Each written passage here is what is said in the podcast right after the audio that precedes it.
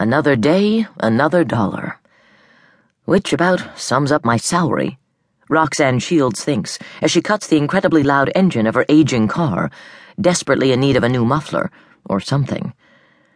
You need to get that fixed. Her boss at the agency told her just yesterday. It's just not appropriate to visit clients in a muscle car.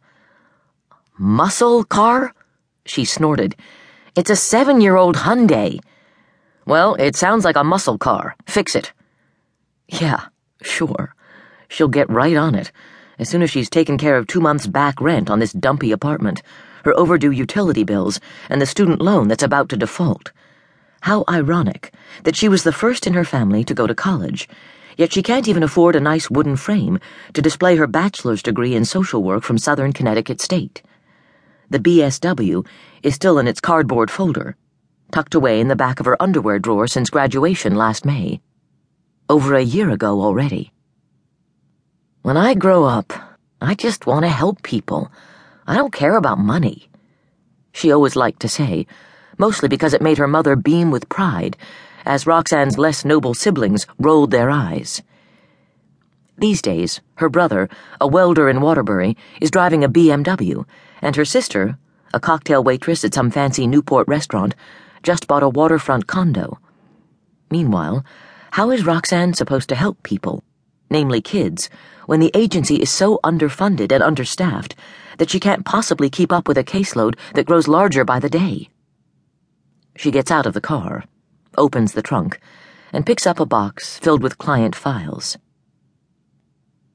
Looks like somebody's got a pile of homework to do tonight, a voice calls and she looks up to see old Mr. Lotempio, waving from his aluminum lawn chair under a tree across the street. Not really, she calls back. I just don't want to leave anything in the car overnight. It's been broken into a few times lately. Who'd want to steal a big box of papers? You never know. Next time, they might want to steal the car itself. That bomb? Anyway, the whole neighborhood would hear it driving off down the street. She can't help but grin at that. Mr. Lotempio isn't one to mince words. You know, he continues, this isn't the kind of weather for you to be wearing all that black. Here we go again. Would it kill you to try on a little color sometime? It might, she replies tartly. You must have been sweating all day in that. She was, but she'll never admit it. After a cool spring, summer weather literally arrived overnight. Today has been freakishly hot, particularly when one is wearing leather boots. But her style isn't about fashion or comfort, it's a way of life. She doesn't expect an 80 year old man to understand that, though. So few people do. Have a good night, Mr. Lotempio. You too, Morticia. Morticia. He's been calling her that since the day they met last fall, not long after she moved in. She doesn't mind, considering she never much cared for her real name, inspired by the old Sting ballad. I just liked the song. Who knew it was about a hooker? Ma would say with a helpless shrug.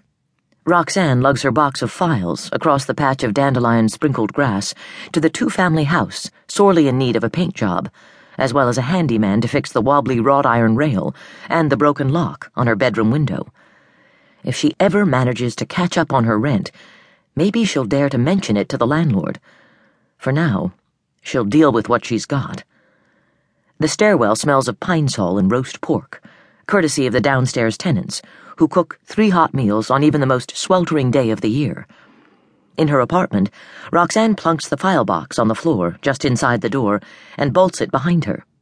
As she starts for the kitchen, trying to recall whether there's anything edible in the fridge, a floorboard creaks behind her. Seized by a paralytic rush of fear, she realizes she's not alone. Then the knife slashes deeply beneath her right jaw and her left, and it's over.